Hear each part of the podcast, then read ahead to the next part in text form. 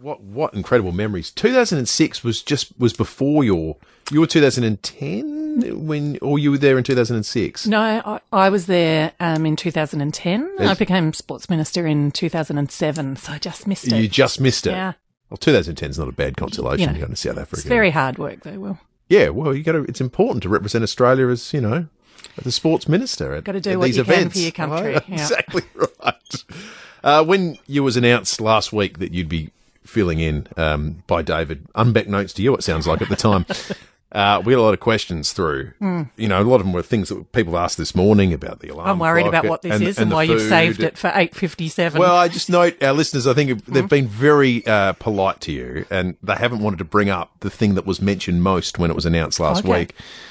Uh, And I figure I would have to do them a service and then- and bring it to the fore just before the end of the program. The white suit, Kate.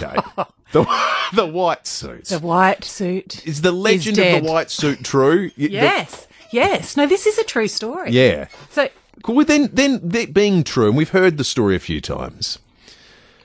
W- w- why, Kate? What What about the white suit drew you in? Do you think? Oh no, the, the white suit did not draw me in.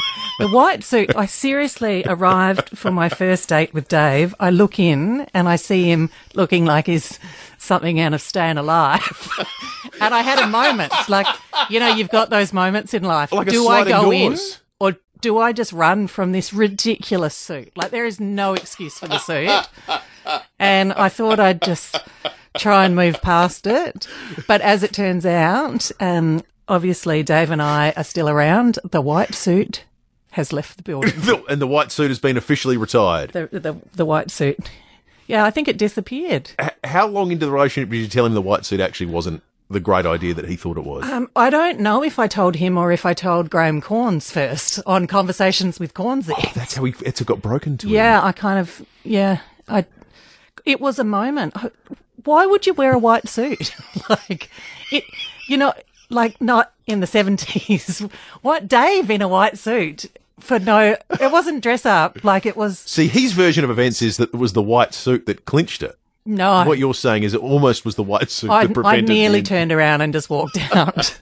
and then sometimes he'd just bring out the blazer without the pants and think oh, that no. that was okay. Oh, dear.